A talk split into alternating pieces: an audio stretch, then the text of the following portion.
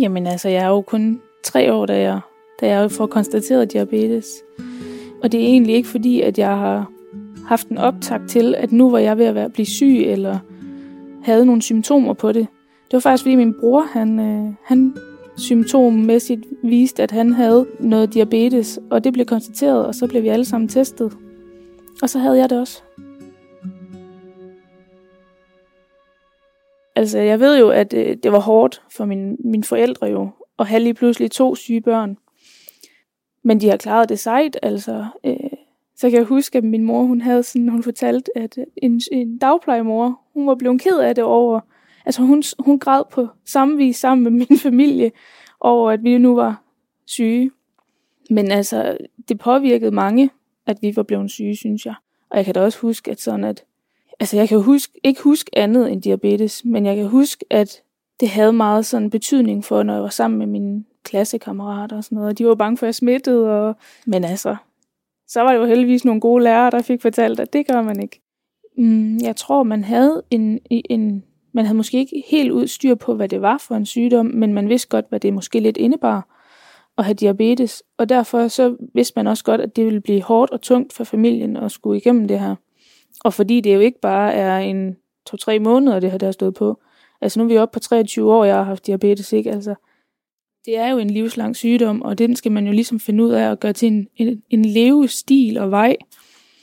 Og det tog nok lidt hårdt på folk, at de skulle, altså, eller ikke hårdt på folk, men de synes, det var synd for min familie, at de skulle igennem den her hårde proces, det var.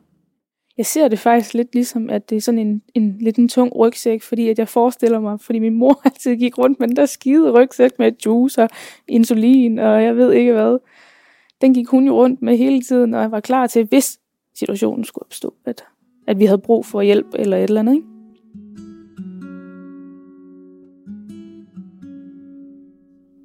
Altså mit første sådan rigtige minde, det tror jeg, det er sådan der om julen, hvor mor hun står og laver de her helt vildt nederen pebernødder, som der ikke er sukker i, som er lavet på sukkerfri sukker, eller det der erstatning, og de smager bare træls. Og så er det rigtig meget den der fredagsslikskål, der stod på en vægt og blev vejet, og alle mulige af mine venner, når de var hjemme, de var sådan, jeg skal ikke veje mit slik. Og det skulle de hjemme også, fordi der skulle ikke være forskel jo.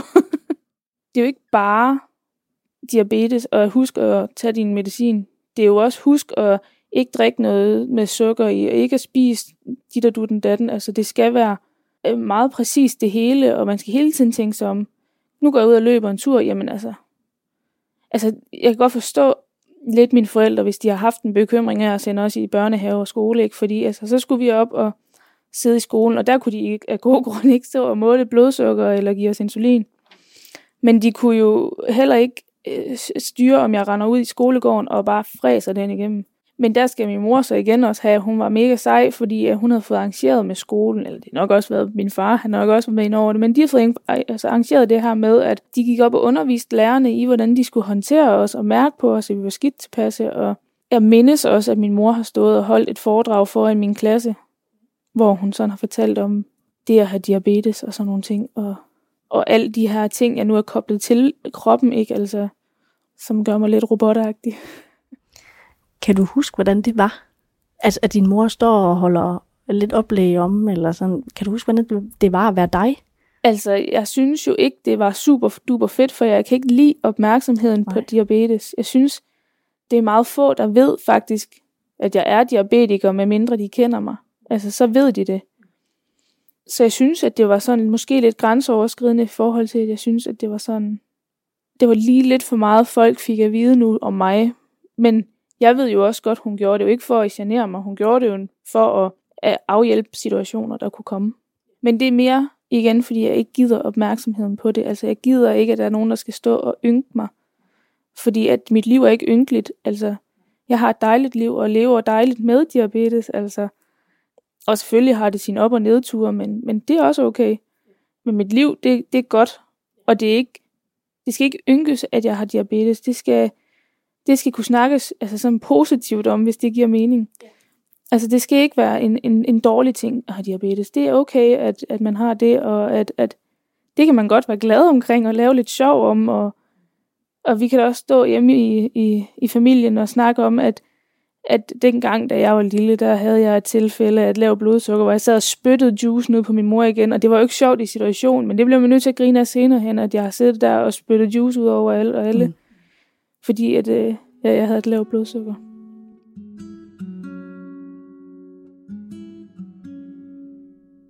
Jo, jeg har nok brugt nogle år på at synes, at det var synd for mig og urimeligt, men altså, så synes jeg også, at jeg er kommet på den anden side nu, og har fundet ud af, at livet det er langt mere, end at synes, at det er synd og træls at være mig. Altså, jeg har jo et godt liv, jeg bor i dejlige Danmark, og har jo faktisk de bedste vilkår for at have diabetes, ikke? Altså. Men altså, jeg synes jo, at min mor nok har styret diabetesen indtil at jeg var sådan, ja, de der 13, 14, 15 år. Så overtager jeg jo lidt selv, fordi jeg begynder at gå i nogle større klasser, og skal efterskole, og gymnasieliv og alt sådan noget, ungdomslivet. Og der blev det hårdt. Fordi at det var ligesom om, at der får jeg jo så også at vide, at jeg har en anden kronisk sygdom, og så er det bare ikke længere bare diabetes, fordi så var det jo et tillæg og til endnu en sygdom, altså. Og det blev bare ved med at komme de der sådan kroniske sygdomme på, ikke også? Altså det var jo ikke bare diabetes og den anden og så den tredje. Der kom lidt forskellige sådan de der kroniske sygdomme på. Og så synes jeg ligesom, at der blev livet hårdt og urimeligt for mig. Altså, det var ikke fair, at jeg skulle have 2-3 kroniske sygdomme. Og så begynder man jo at dyrke det lidt nok. Altså sådan, hvor er det også synd for mig, og hvor er livet hårdt og urimeligt. Og man går ind i sådan en ond spiral, synes jeg. Og den var virkelig svær at bryde ud af.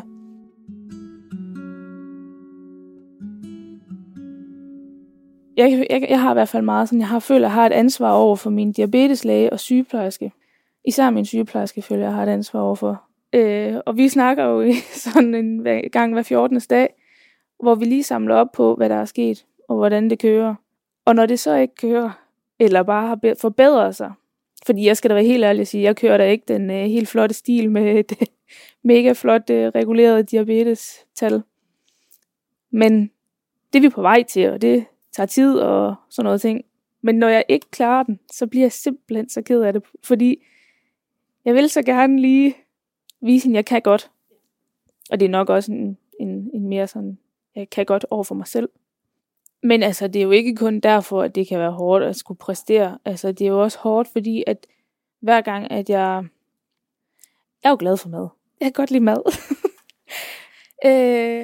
Og så hver gang, så skal jeg jo stå og tænke, mange kalorier eller kulhydrater er der jo så her i, og det synes jeg nogle gange godt kan være hårdt. Også hele tiden der følelsen af, jeg føler altid, at jeg nærmest skal gå med sådan en madvægt, for at veje min mad, for at være helt sikker på, at jeg får den rigtige mængde insulin, til at regulere den her mængde mad, jeg nu har spist. Og så tror jeg, at den der følelsen af at være anderledes. Altså følelsen af, at jeg husker i hvert fald rigtig tydeligt den her situation med, at jeg sidder inde i klassen, hvor jeg skal måle blodsukker. Og dengang der var det med fingerprikker i fingeren, og det var den gode gamle. Der skulle jeg måle blodsukker, inden jeg spiste, og så skulle vi ellers bare ud og lege jo. Jeg havde det. Fordi, hvorfor kunne jeg ikke bare løbe med de andre? Så skulle jeg lige stå der, og min veninder stod, Nina, kom nu. Altså, det er nok meget den der med, at man har været anderledes, der har gjort det svært, synes jeg. Og den der med, jamen jeg kan også mærke, altså for eksempel sådan noget med, at jeg skal herop nu. Jeg tjekker jo lige mit blodsukker for at være sikker på, at det hverken er for lavt eller for højt. Det er sådan lige pænt imellem. For så kan jeg jo nok koncentrere mig nok.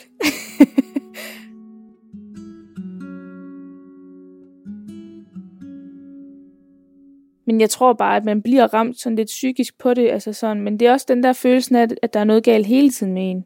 At det ikke er bare den der 3-4 måneders periode.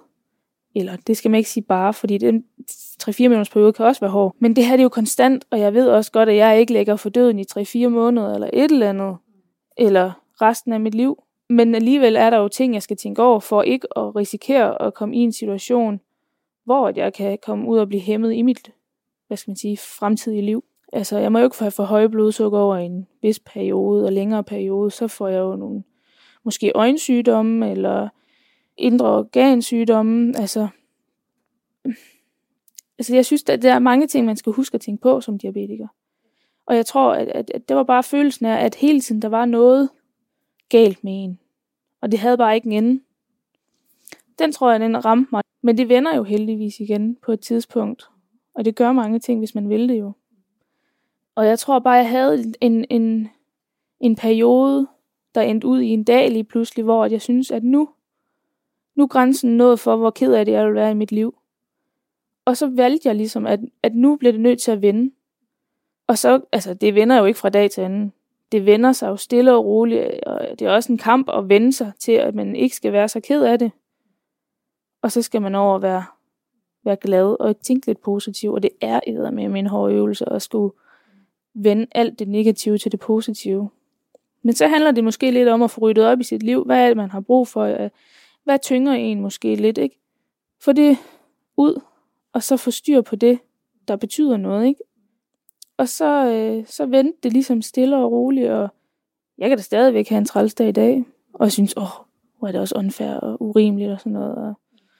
Men det er meget forandret. Jeg er meget mere positiv og glad, og jeg var jo bare, hvad skal man sige, totalt ked af det. Altså, jeg græd uafbrudt hele tiden. Jeg synes nærmest, altså hvis jeg husker sådan tilbage til der, hvor jeg var allermest ked af det, så synes jeg ikke, jeg lavede en græd, og man kunne nærmest bare sige bøt til mig, eller et eller andet, så græd jeg igen. Og så tror jeg bare, at der var en dag, der havde jeg bare følt den her følelse alt for længe, kunne jeg mærke, og jeg blev bare så ked af det, altså. Og så den dag, der tror jeg bare, jeg valgte, at nu er der andet i livet, end at sidde og være ked af det. Det må der være. Eller valgte, det kan jeg jo ikke vælge, men altså, jeg kan jo sige til mig selv, at det er der.